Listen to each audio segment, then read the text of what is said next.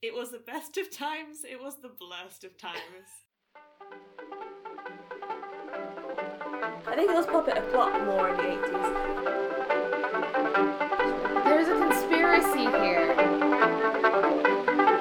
Magic is not real.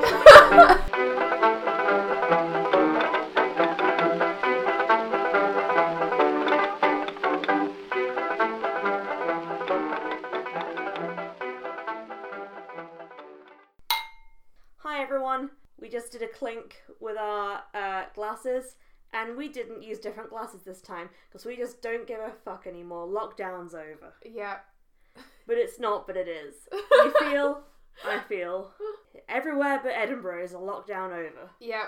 We're still inside. Everyone else is going and doing things, seeing people, going to cafes. Not not Edinburgh. So we're just clinking away with the same glasses that we're drinking out of. Yeah. I don't think you're diseased.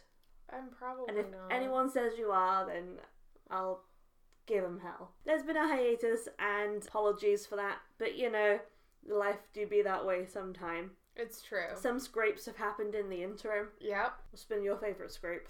Hmm.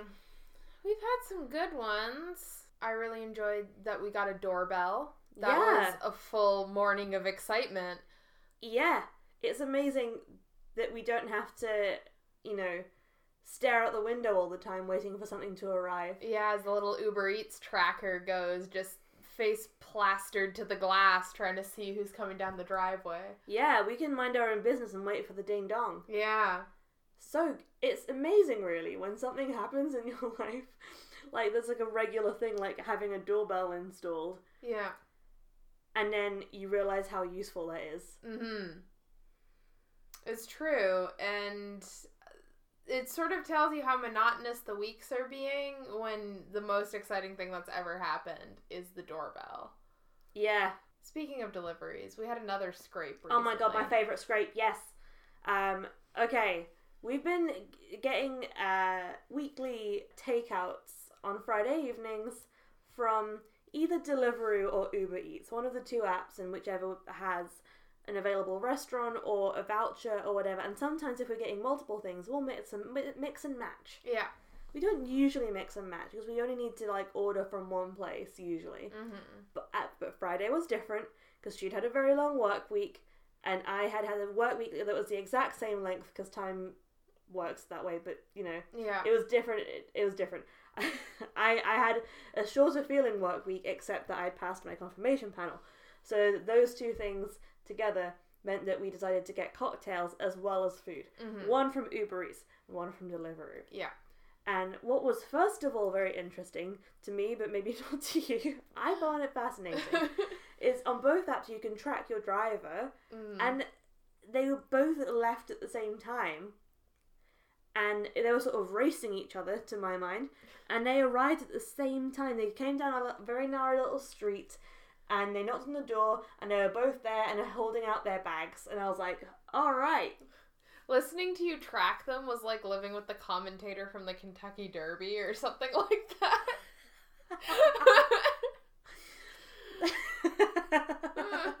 They're turning left. Why are they turning left? They shouldn't be going that way. No, don't stop. Wasn't it? It's like Stephen Nazim or something. Yeah. I was like, yeah, they're duking it out. they arrived at the same time, and it was the best thing in the world, and also very embarrassing. hmm So it's like, okay, sure.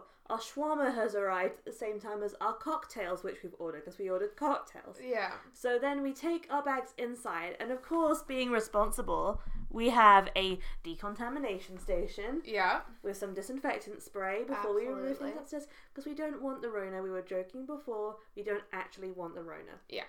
And when I was checking in the bag, the cocktail bag, there were no cocktails in there. There were gyozas. Describe the scenes, Shannon. Just sort of took out some takeout boxes and were like, are there the cocktails inside? And unfolded them, and it was just dumplings and curry and rice. oh my god. We got someone else's meal. And then Deliveroo had started another track for me. So, like, I was tracking my cocktail driver.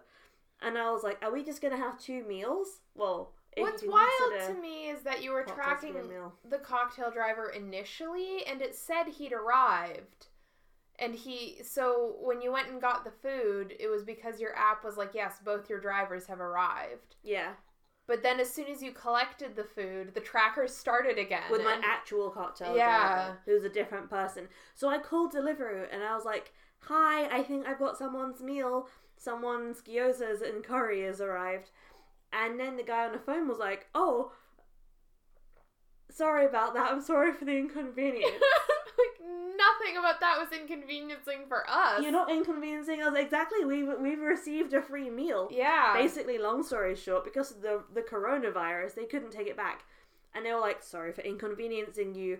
Um, your your driver is on his way." Like, good, but like, someone's going hungry. So someone went hungry that evening in Edinburgh. yeah. If and you're you don't listening, find that fascinating? if you're listening to this person who didn't get their gyozas and, and curry and rice, we're sorry. We tried. And here's my review: the gyozas were really good. They came with a really lovely sauce. Yeah. The curry, it ah, was okay. it made me feel a bit weird after eating it. Yeah, it was a bit.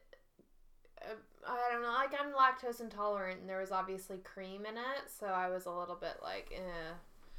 I sometimes, yeah, I can't blame the curry for that. That's my own poor digestive system.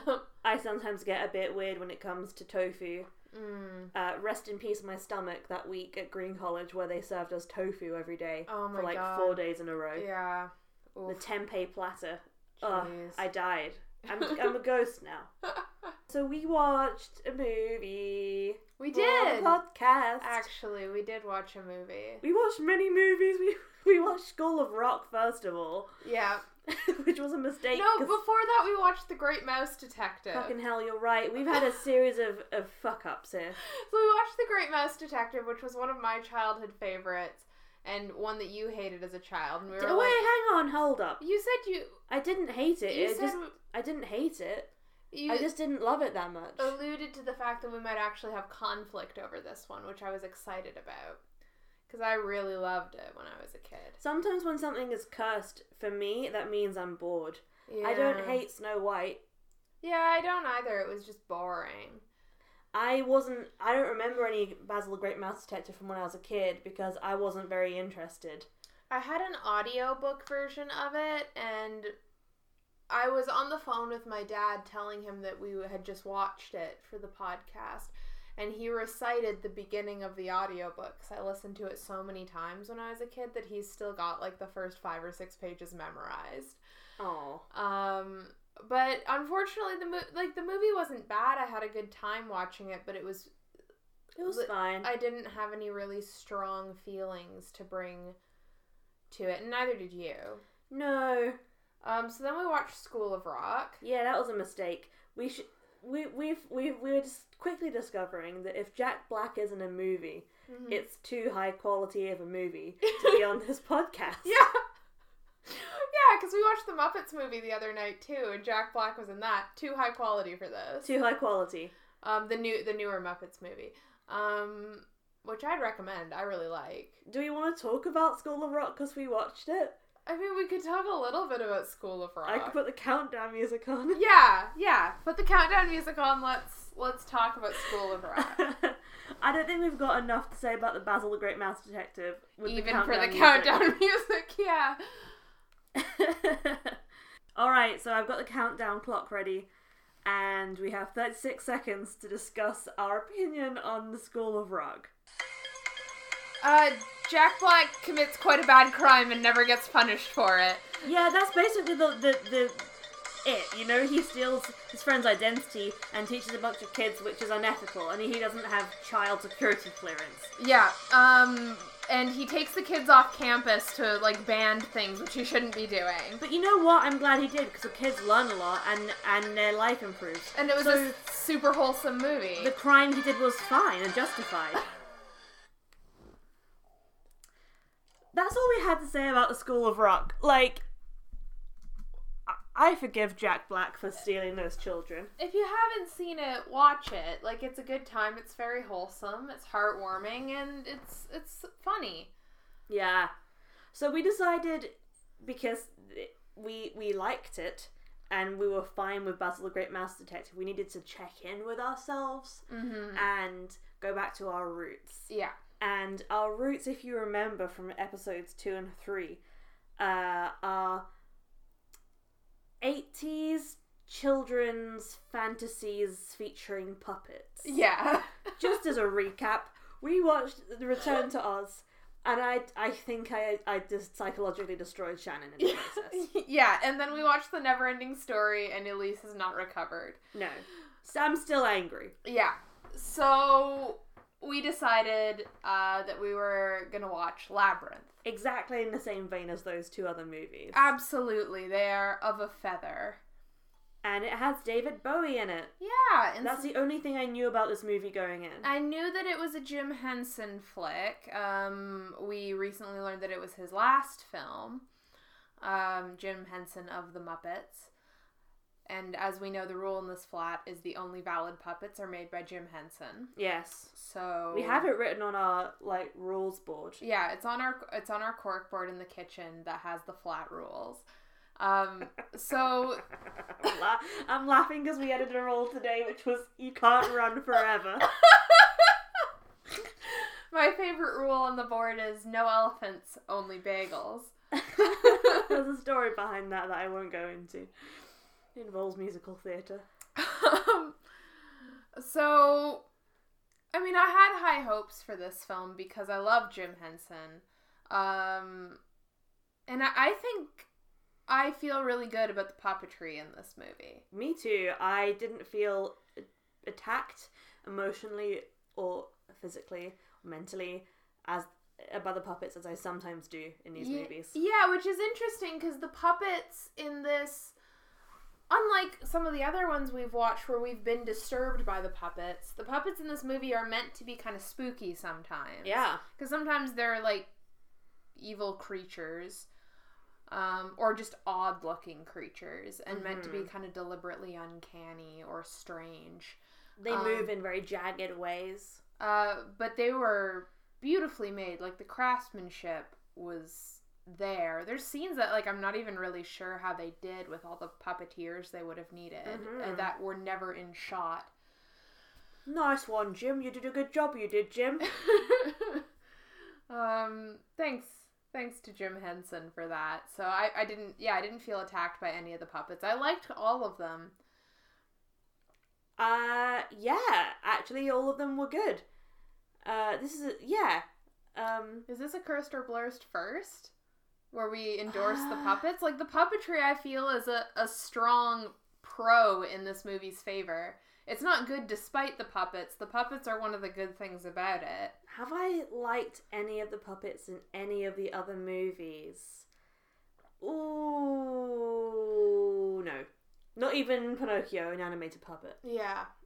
Yeah, I agree. I'm I mean, I think there were a couple okay ones in Neverending Story. Like ones that weren't actively stressful to look at. um, but that's a low bar.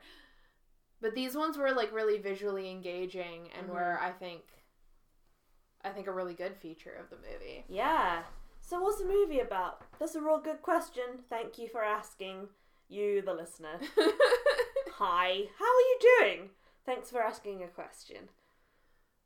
The movie is about it's about a girl called Sarah. who is a teen who likes to wear long billowy sleeves and read fantasy novels and be an idealist. Yep, and she's got a baby brother, Whose name we cannot remember. uh, but he wears a, a red and, and white striped onesie. Yeah. He's very cute. Um, he's maybe a little older than one. Oh, he's walking, maybe two. Yeah, let's call him Mark. Okay, we'll call him Mark. Um, Sarah's brother Mark, uh, who she's left to look after a lot of the time. Um, we're given to understand, and and then right at the beginning of the movie, her father and, and stepmother, Stepmother, I think, yeah. yeah, leave her with the baby, and she's really upset about it. So she wishes that the baby would be taken away from her by the Goblin King. And that happens immediately. And David Bowie, the Goblin King, shows up in her house and takes her brother. Yeah, he's doing a really cool juggling thing with some crystal balls in his hand. Yep. Uh, so I forgive him instantly for doing a child theft. Yeah. Um, he and I know I should be I should be less forgiving when it comes to stealing children, but I still feel guilty about what happened with David Bowie. Elise, And I can't- tell tell I- the listeners what happened with David Bowie. I can't talk about David Bowie any longer without addressing this. tell tell our nice listeners what happened. Listeners, What did you do? I didn't do anything. I'm sure the friend involved will listen to this. Should I give her a code name? sure. Let's just give her a code name, which is um. We can call her Mark. Let's call her Mark. Mark, if you're listening, hi. I went to my friend Mark's house yeah. in a different part of the country, Yeah. in the north of England. I'm being vague, Mhm. in case she doesn't want to be named Right. on podcast. And I was up there because we were going to see Hozier in Leeds or Sheffield. I think it was Sheffield. Yes, it was in Sheffield. Hozier was performing, and I was staying at her house the night before so that we could wake up the next day, hop into Sheffield, have a nice day, and then see Hozier. So she was like, "How about the night before we go uh, to get some food in in my village, and we also go to the pub?" And I was like, "Great." So we roped in another one of our friends. Let's call her Steve. Okay. So myself, Mark, and Steve went to an Indian restaurant that had like a bring your own booze Mhm. policy, which I don't think you're familiar with in Canada. Sometimes restaurants here, for no good reason, will say you can bring your own bottle of wine and drink as much as you want. We don't care. See, this this really perplexed me at the office Christmas party this year because that was written in the the email invite was bring your own booze. And Yeah. I was like, but we're going to a restaurant. And then I, I drove over with a couple people and we stopped at like a Tesco and got booze and I was so perplexed. You often still can buy alcohol at these places, but it's like if you want what you want, bring what you want. There's not all restaurants here, but it's some. Yeah. So we did that, and we basically had a whole bottle of wine each. that sort of level of wine. yeah. We're t- we're a half bottle of wine in each right now. So Yes, imagine a whole. And so then we went to a pub, and it was a pub quiz that was happening. So we were like, let's get involved. We're university students. We're young. We're sprightly. We know what's up. Yeah. So we started off pretty good. We were like racking up the points. We got drunker and drunker because we were at the pub, right? Yeah. And then uh, we got to a round called Famous Michaels. and you, the listener, might be wondering why I'm going on this tangent because it does not sound related to the movie Labyrinth at all. But here's the thing we got quite drunk and we basically forgot all Michaels that existed. Michael J. Fox, never heard of him. Michael Owen, who? That's a footballer Okay. and uh, they were also answers to this round, but we didn't know. And in our panic, we wrote down one answer to each question for famous Michaels, and that was David Bowie. and we were always giving our answer sheet to another table, and they would just like look at us each time because we were often like quite right, and then they'd be like, "Fuck them! They're so drunk, they're leaving weird doodles on this thing." There's six of us old people and three of these young people. Uh, what's going on? And then we started, every answer was David Bowie, they were just like glaring at us, giving us crosses next to all the answers. And turns out none of the answers were David Bowie because his name isn't Michael. it's a little known fact about David Bowie. He's not, in fact, called Michael. yeah, so that you can quote me on that. and the thing is, he's not called Michael. He wasn't Michael in the past tense. yeah. For you see something happen that night was that David Bowie died. and it, I was I went back to my friend uh, Mark's house. I was in Mark's bedroom asleep. We were sort of passed out quite like tipsily, and we woke up in the fairly early hours of the morning. Mark's mum came in and was like, Mark, Mark, Mark. My friend's gonna kill me for calling her Mark. Mark! David Bowie's dead! and then my friend, uh, Mark, sprung bolt upright. And then woke me up and was like, Did you hear that? And I was like, Vaguely, what's happened? She said, David Bowie's dead. And I was like, Oh, that's funny because we wrote David Bowie a bunch of times on our pub quiz last night. And Mark was like, Yeah, don't you feel responsible? don't you feel slightly responsible for this? I was like, We didn't summon him to be dead. We didn't cause this. And she was like, "Uh, I just feel weird about it. And at the Hozier concert later that day, um, Hozier uh, performed uh, David Bowie's Heroes, and it just, poor Mark, she was upset. And I was like, oh no. Also, that day we saw a dead man. You, uh, you I'm want, pretty sure I saw a corpse. Do you want to elaborate on that? Not really, but it wasn't David Bowie. It was some other some other person. So it was a lot. It was a lot. And and now every time we David Bowie comes up as a as a topic, I'm like, ah. I know I didn't kill him. You did kill him, though. No, I didn't, Shannon. I think you might have killed David Bowie. No. You can take this up with uh with Mark, with my you- friend Mark. I think you and Mark killed David Bowie. No. Yeah, David Bowie plays the Goblin King in this movie. Whose name is Jareth, but we spent a good amount of the film thinking it was Jared. Jareth isn't a name. It's like wrong Gareth.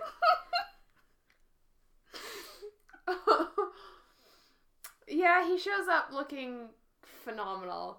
Mm-hmm. He's Um, wearing jodhpurs. Steals a baby. Um, and then tells Sarah that if she wants the baby back, she has to go through the labyrinth to get to the Goblin King's castle where the baby is being held before midnight. Um, and then he fucks off to the castle. Several times throughout this movie, at least twice, it cuts back to the castle where David Bowie is hanging out with this baby and a whole bunch of puppet goblins. Yeah. What and a they dream. have a musical number. Ugh. and it just kind of every time comes out of nowhere and is great. Um, but there really is no reason for it at all. There's no put. These songs, if you took them out, the plot wouldn't be damaged at all. Mhm. It's the. Uh, you remind me of the babe. What babe? The babe with the power. That that's Yeah. from the, one of these numbers. Makes no sense. Yeah. It's really the filmmakers being like, well, we've got David Bowie. He's got to sing. Yeah. And it wasn't enough to make him do the soundtrack. He's got to also have some musical numbers during the movie. and it they made the mu- musical numbers too fun because the baby's having a great time Yeah, I and was. you start to think maybe this baby would be better turned into a goblin maybe this baby is gonna be taken out taken care of here so the goblins are fairly happy Yeah, the goblins are very happy and they're like dancing with the baby and the baby is living his best life. yeah Um it does kind of damage the threat a little bit. yeah Cuz you're like, well, it's probably okay. yeah if she doesn't get there in time then at least her brother's gonna be a happy goblin yeah, and i would want to be a happy goblin me too. i suppose i'd rather be a happy human but Jury's you know still out for me. It depends what we're ta- how we're talking about goblin. Like, what kind of goblin do you look like? You know, I would like to be a Jim Henson puppet goblin. would you? Oh, or a David Bowie the Goblin King goblin. that's what I would want to be, aka a human wearing crazy clothes. Yeah, and tight pants. Right, but if so, if I was stolen and he was like, "I'm going to turn you into a goblin," as an adult, I'd be like, "Can you please not?" Mm. Like, I'm quite happy with my body as in its non puppet form. Yeah, But as a baby, whatever, do what you want with me. yeah, yeah. David Bowie is dangerously charismatic in this movie as, a, yeah. as the villain. It's in the first half of the movie. I don't care. I just don't care because he seems fun. He Yeah. seems like a good time guy. yeah, Later on, I'm, I'm not so sure. yeah. Uh, We'll so, get into that. so Sarah basically sees a massive labyrinth before her that she must go through and face various challenges uh, before she can get to uh, the goblin. And she meets a, a fun array of, of folks on, on her journey. The first of which I think is the worm. Uh, Or is it Hog- no, Hoggle- it's Hoggle. Hobwarts, Hogwarts, Hobnob. Um, there's a. we should unveil a conspiracy potentially. there's a conspiracy here. Um, there's a goblin in this movie called Hoggle, who is one of the main ones. And there's like a running joke that everyone gets his name wrong. And both Sarah and the Goblin King mistake his name and call him Hogwarts. Many times they call him Hogwarts. And I feel like whoever wrote this movie should uh, sue J.K. Rowling for copyright infringement. Yeah. And frankly, I wouldn't feel bad for her at this point. At this point, no way. Um, yeah. Fuck her. Take her money. Yeah. And also listen to our Prisoner of Jazkaban episode. Mm. Can I just say, while we're here, we released an episode on April Fool's Day. Guys, we did an April Fool's podcast episode. Yeah. called Harry Potter and the Prisoner of Jazkaban, where we talk about Harry Potter and the Prisoner of Azkaban, which is a good movie, but pretend the whole way through that it's all about jazz, right? We say crazy things like, Like all Ha- the Dementors have saxophones. yeah, and that Harry's scar came from a, a, a broken reed of a saxophone that Voldemort smashed up. And he because he, bludgeoned Harry's parents to death with a saxophone, we were saying things like that. We were saying so many. We had so many jazz jokes, and what did I do? I posted it on social media, and I had my fr- close friends saying stuff like, "Actually, this this was a really good movie. I like The Prisoner of Azkaban." Guys, check the date. It's April Fools. You know what? It's because I chose to do April Fools during the coronavirus. That's true. It was canceled and we didn't know. We weren't doing a bad April Fools. It was just to bring joy and no one got the joke. Only us got the joke. And we thought it was the best joke. I still think it was a really good joke. Yeah. And now we've revealed our trick. It's true. But it's it's it, we've been brought to this.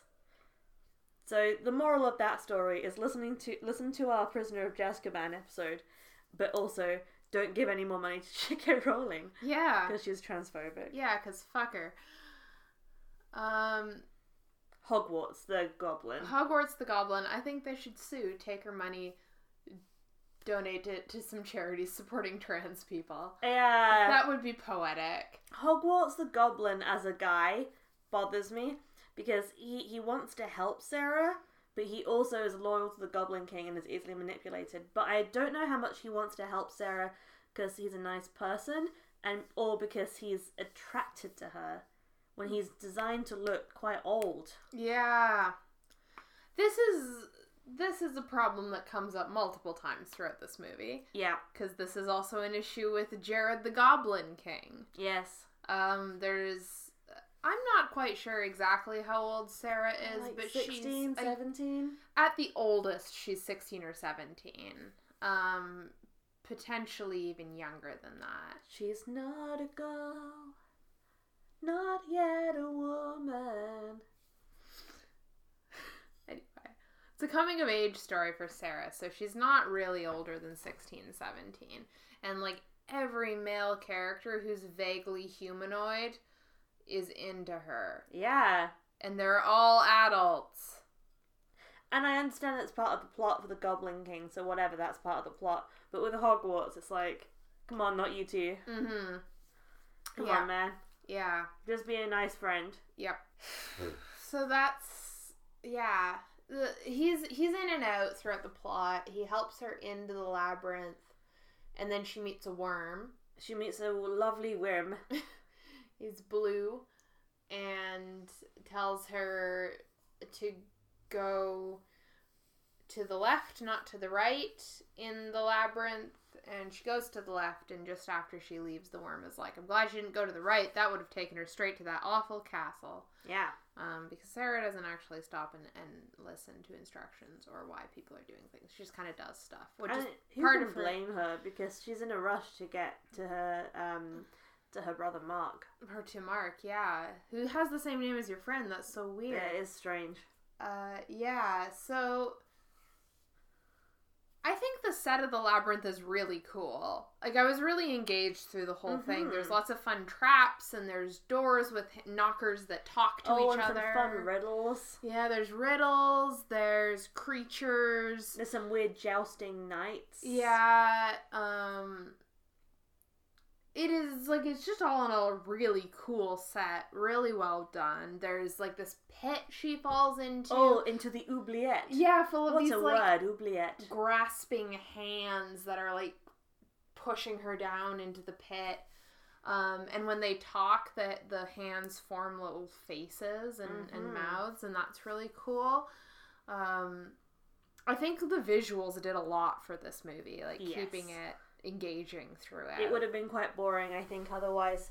yeah, There's some cool, like, a lot of the mechanical, there are a lot, some mechanical features in this, and they're all operated in fun ways by goblins. hmm There's, she's in um, a corridor uh, trying to escape, and then this drill comes piercing through the corridor out of nowhere.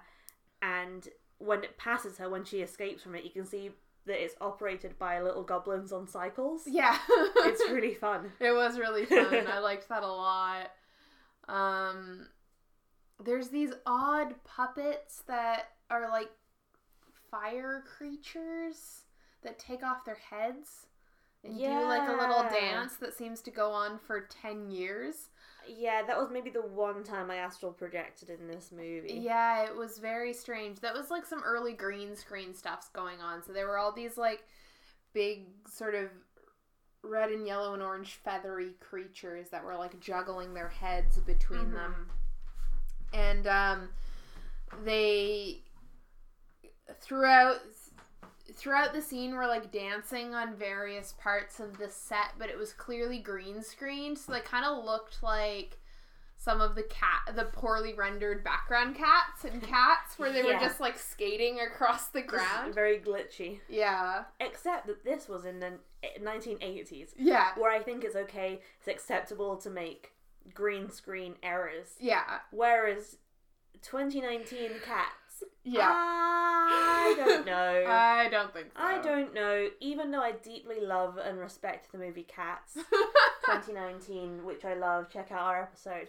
I, I don't think there's an excuse. yeah. Yeah. And yeah, she she she kind of has a sort of weird back and forth thing where sometimes Hogwarts will come help her out and then he'll betray her. And I think that mm, maybe the turning point in the movie is when um, Hogwarts is doing something to help her, and David Bowie turns up and says to him, "You need to give her this peach." And Hogwarts is like, I don't want to give her this peach. And David Bowie's like, I will skin you alive and throw you in the stink river. Yeah. The stink lagoon that smells of poo poo. and Hogwarts is like, I hate the smell The of poo poo. swamp of eternal stench yeah. uh, is its actual name. And it smells of poo poo. yeah, and he doesn't want that, so he does.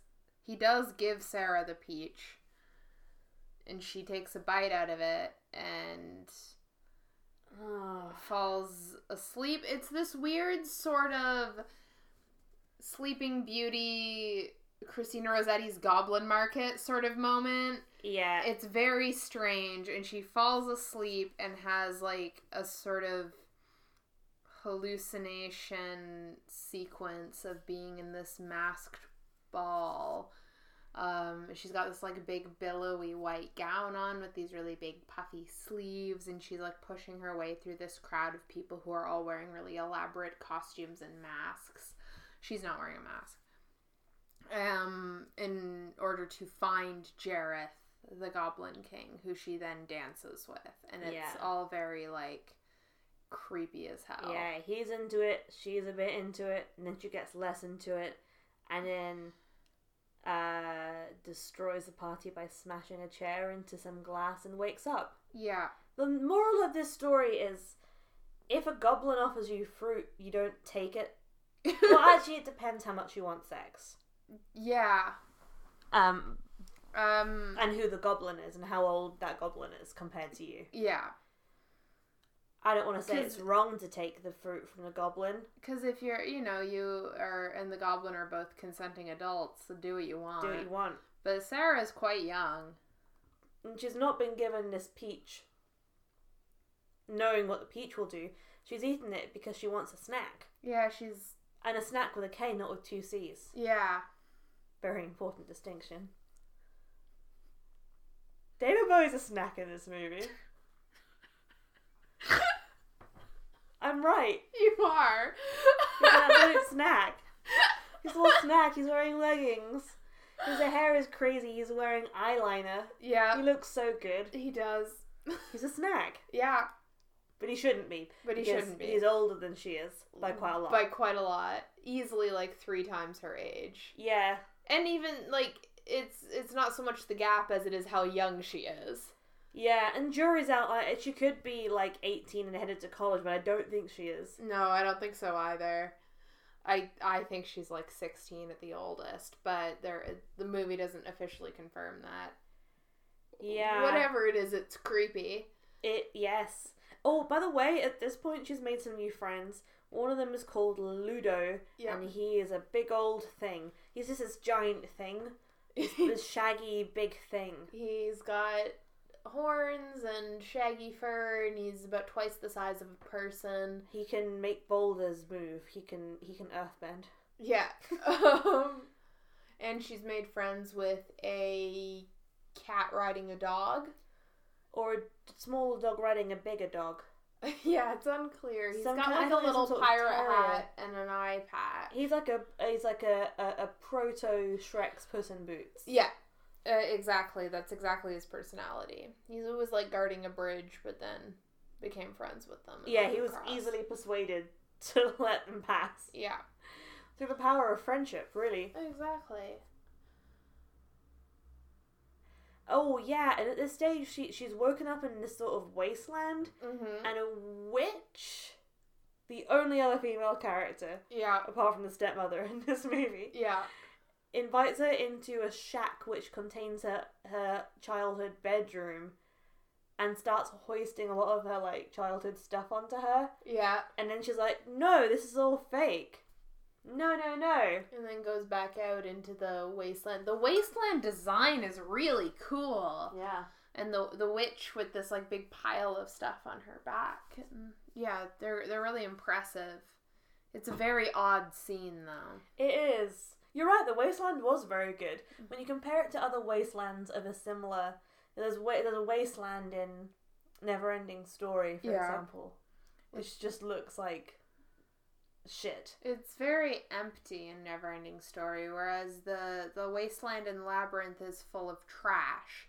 So the the landscape is really interesting because it's piles of like old bicycles and boxes and like child's toys and that sort of thing. Yeah. So it looks really neat. Is that big billboard adverti- advertising uh, an optometrist? Yeah, exactly. The It eyes says, of fuck the jazz age. eyes of Dr. T.J. Eckleburg. yeah.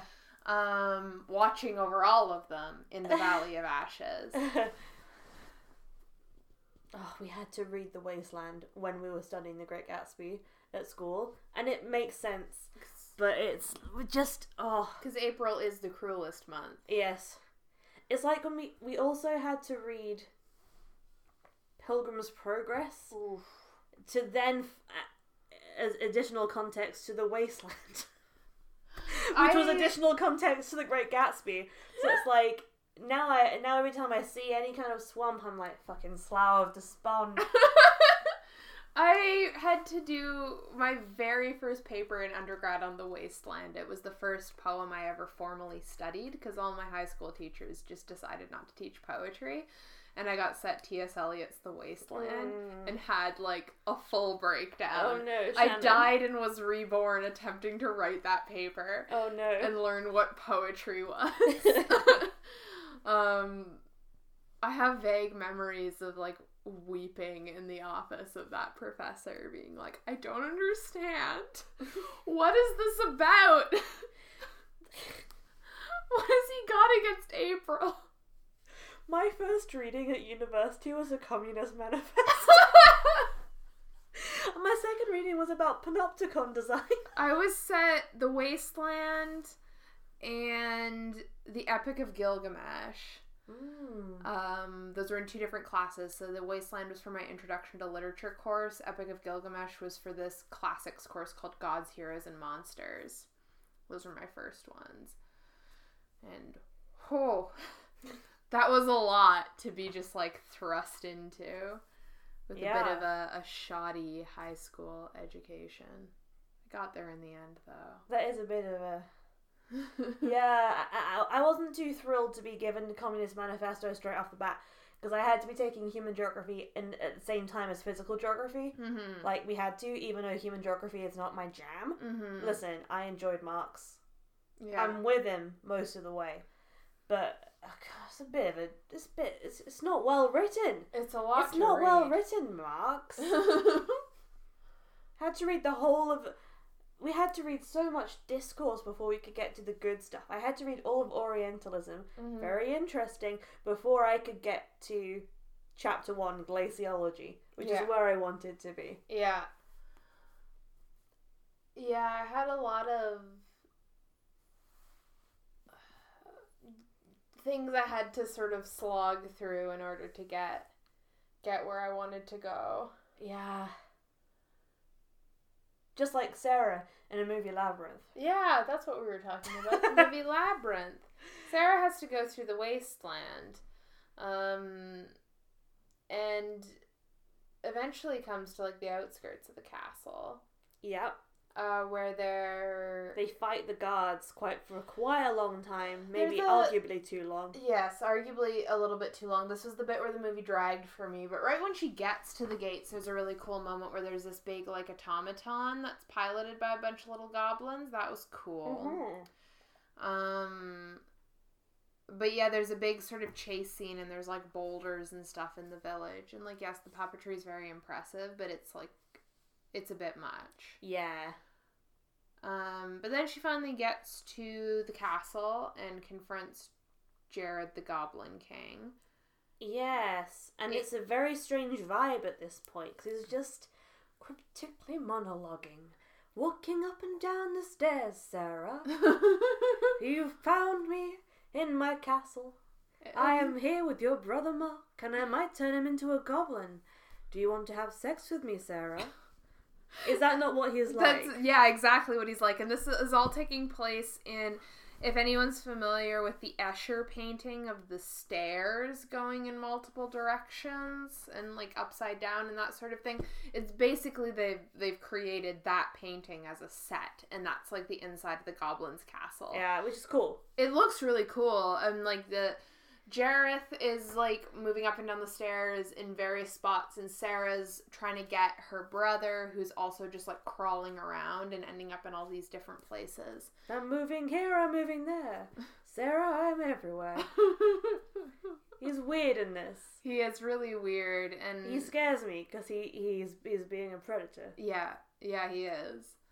And when she finally comes face to face with him, like right in the end, she says basically is just like she remembers the the story or the play or whatever she was reading in the beginning, what the protagonist of that did to defeat the Goblin King. She remembers the line. She was having trouble remembering it at the beginning when she was Mhm. rehearsing it, Yeah. but it finally comes back to her, and she tells Jareth, "You have no power here," and he falls down. And He's very easy to kill. he's very easy to kill and then, then she takes her her brother and well no she ends up back home and she like opens the door to the nursery and the brother's back And then she goes back into her room, looks into the mirror, re- and, and then I think talks to, to Hogwarts. yeah And he's like, We're still here for you, Sarah, whenever you need. And they all fucking appear in her bedroom. yeah All these goblins, Ludo, the dog thing. yeah I think the witch might be there too. yeah And they have a party. And the owl that is also the Goblin King is like looking in at the window, and that's the end. It's a really bizarre ending. It just stops. Yeah. I thought she was gonna have a whole scene with her parents again, where she was like, "I'm sorry for being so snappy with you," and then for them to be like, "You know what, Sarah? Thanks for the apology, and also we shouldn't leave you with your brother too much because you're a young woman and you need to develop your own interests in life." But no, no, we never see the parents again.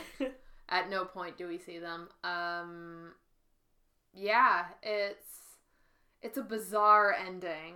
yeah. The whole climax happens very quickly from the stairs to that point. Is yeah, it's like the last five minutes. Yeah. When we spent like 20 minutes of fighting with the guards Yeah, and rolling boulders at a house. which like really goes nowhere because it.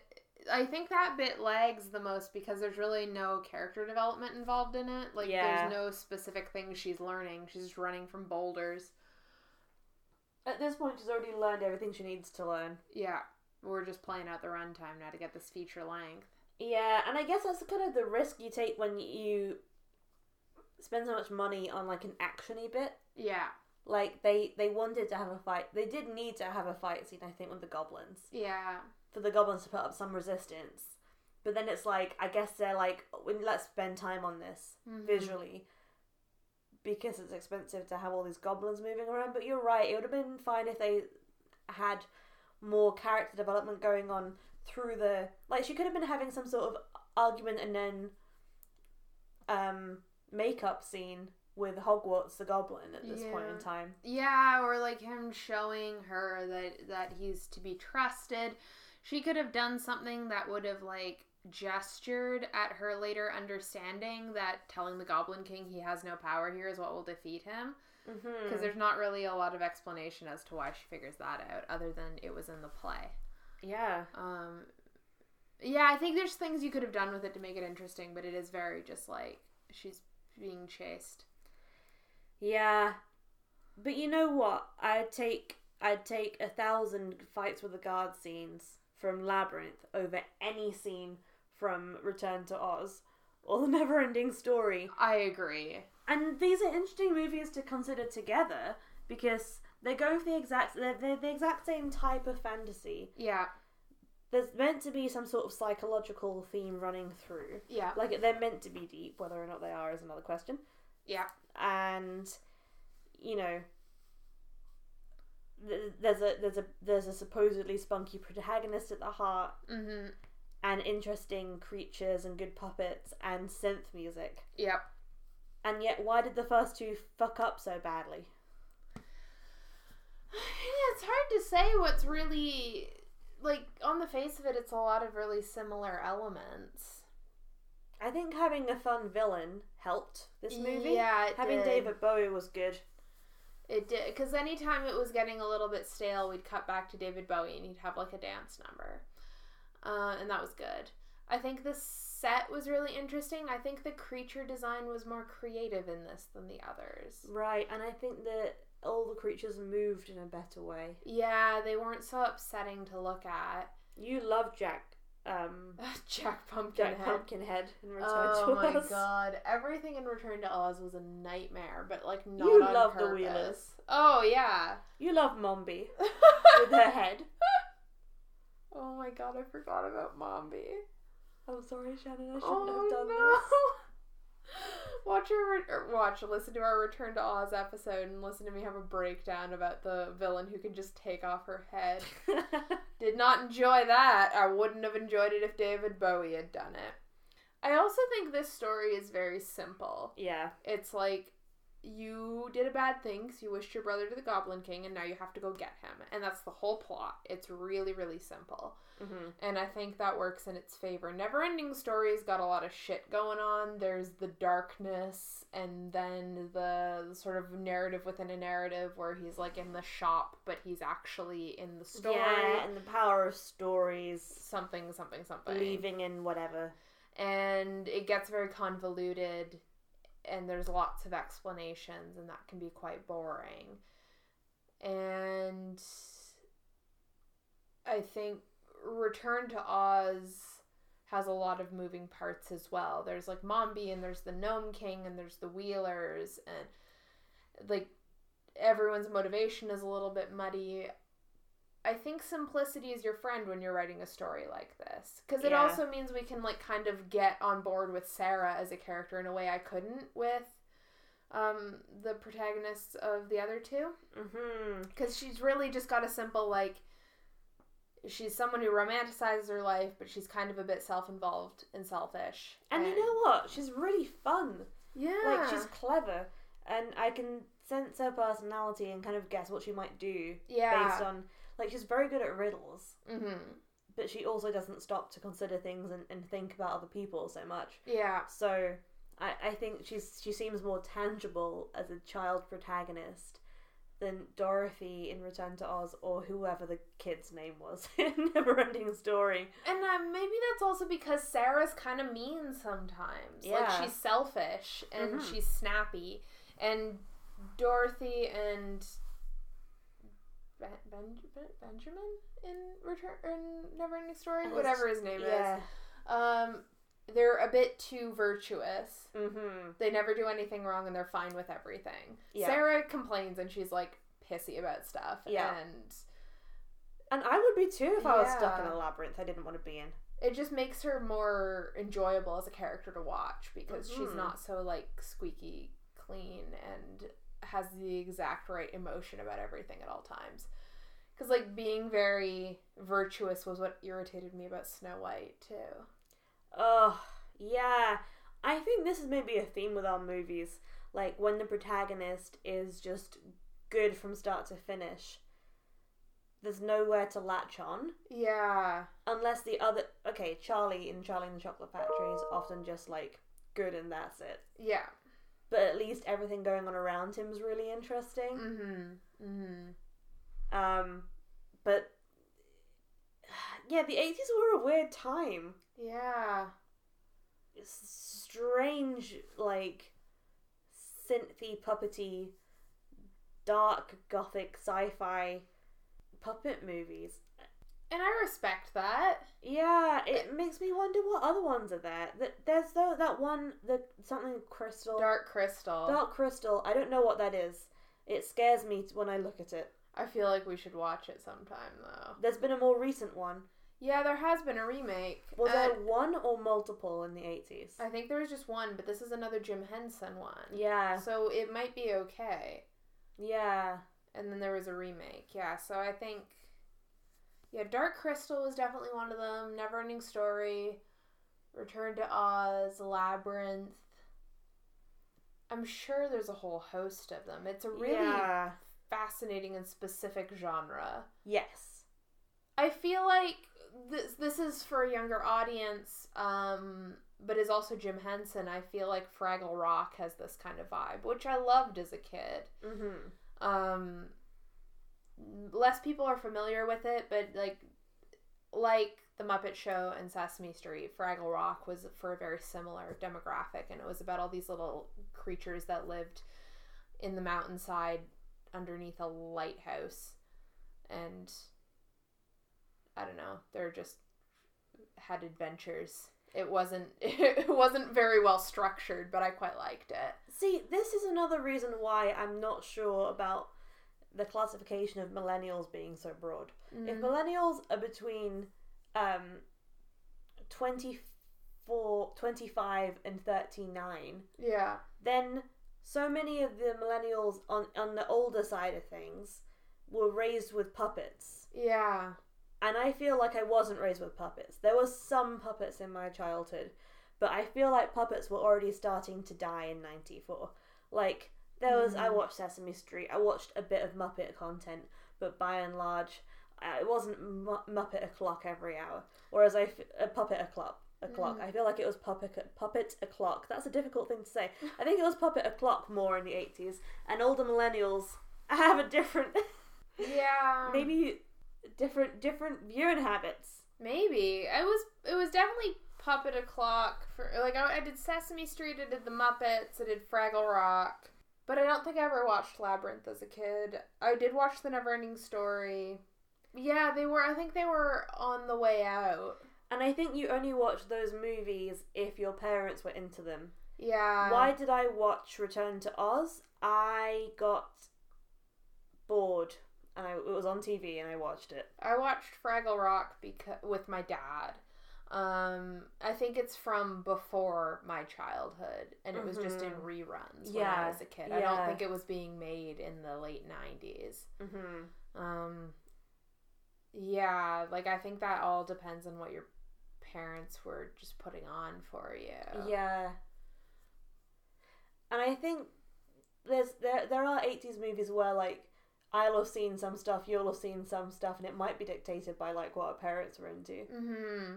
I watched the Basil the Great Mouse Detective one time. And I watched it a ton. Yeah. Um, yeah, I I do think that, and like when you're a kid, I know. Uh, at least when I was a kid, and, and when I worked with kids, they all seem to be like this as well. Sometimes you just latch on to stuff, and what you latch on to can sometimes be dictated by what your parents can stand to watch, like 45 yeah, times in a month. Thankfully, my parents could really, really, really tolerate Anastasia, which is what I watched a lot of when I was a kid. My parents could tolerate Mary Poppins, which I watched constantly. This is another candidate for later. Mary Poppins is fun. Yeah. Shannon, did you think Labyrinth was cursed, blessed, or blessed? I think it was blurst. I had a really good time watching it. Mhm. I think there were some pretty solidly cursed elements to it, but I would recommend it to anyone. It was great fun. Yeah. What do you think? Yeah, I think blessed. It was really creative, and I feel like if I had watched it as a kid, I wouldn't have been bored, and I maybe have felt weird feelings that I couldn't place at the time about David Bowie. Yeah, You know. and that's fair. And it's a shame because apparently I par- apparently I killed him. Yeah, you did. I didn't. Shannon, don't even. Apologize to our listeners. I'm not gonna do anything. Cause can you imagine if my friend uh uh Mark Your friend Mark. Mark my friend Mark was to listen to this and heard you say that you're feeding into her opinions that she that she had a part. I don't it- think Mark had anything to do with it. I think it Oh, was you. it wasn't my idea. I don't think it was my idea to write. No, I think actually it might have been. It sounds exactly like something you would do. Yeah, but I was drunk. And also, that's not how you kill someone. You know? He was already sick. We didn't do it. Whatever you say.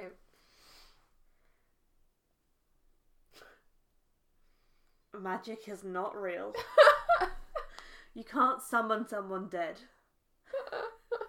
you heard it here first, folks. And I wouldn't summon David Bowie dead. I think it was a great loss. It was a great loss. Didn't even kill one celebrity. yeah. I didn't even kill one.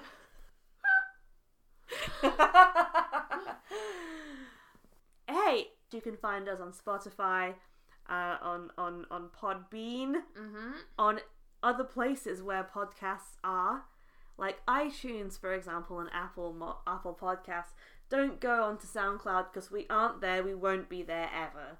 Fuck him. Yeah, yeah, Yeah. yeah. You're right. You're right with that stance. That's correct. Yeah, go to hell, SoundCloud. Uh, we're there. Yeah. Just uh, just Google us. Yeah. And in the meantime, stay safe. Enjoy the lockdown wherever you are for safety. 감사합니다.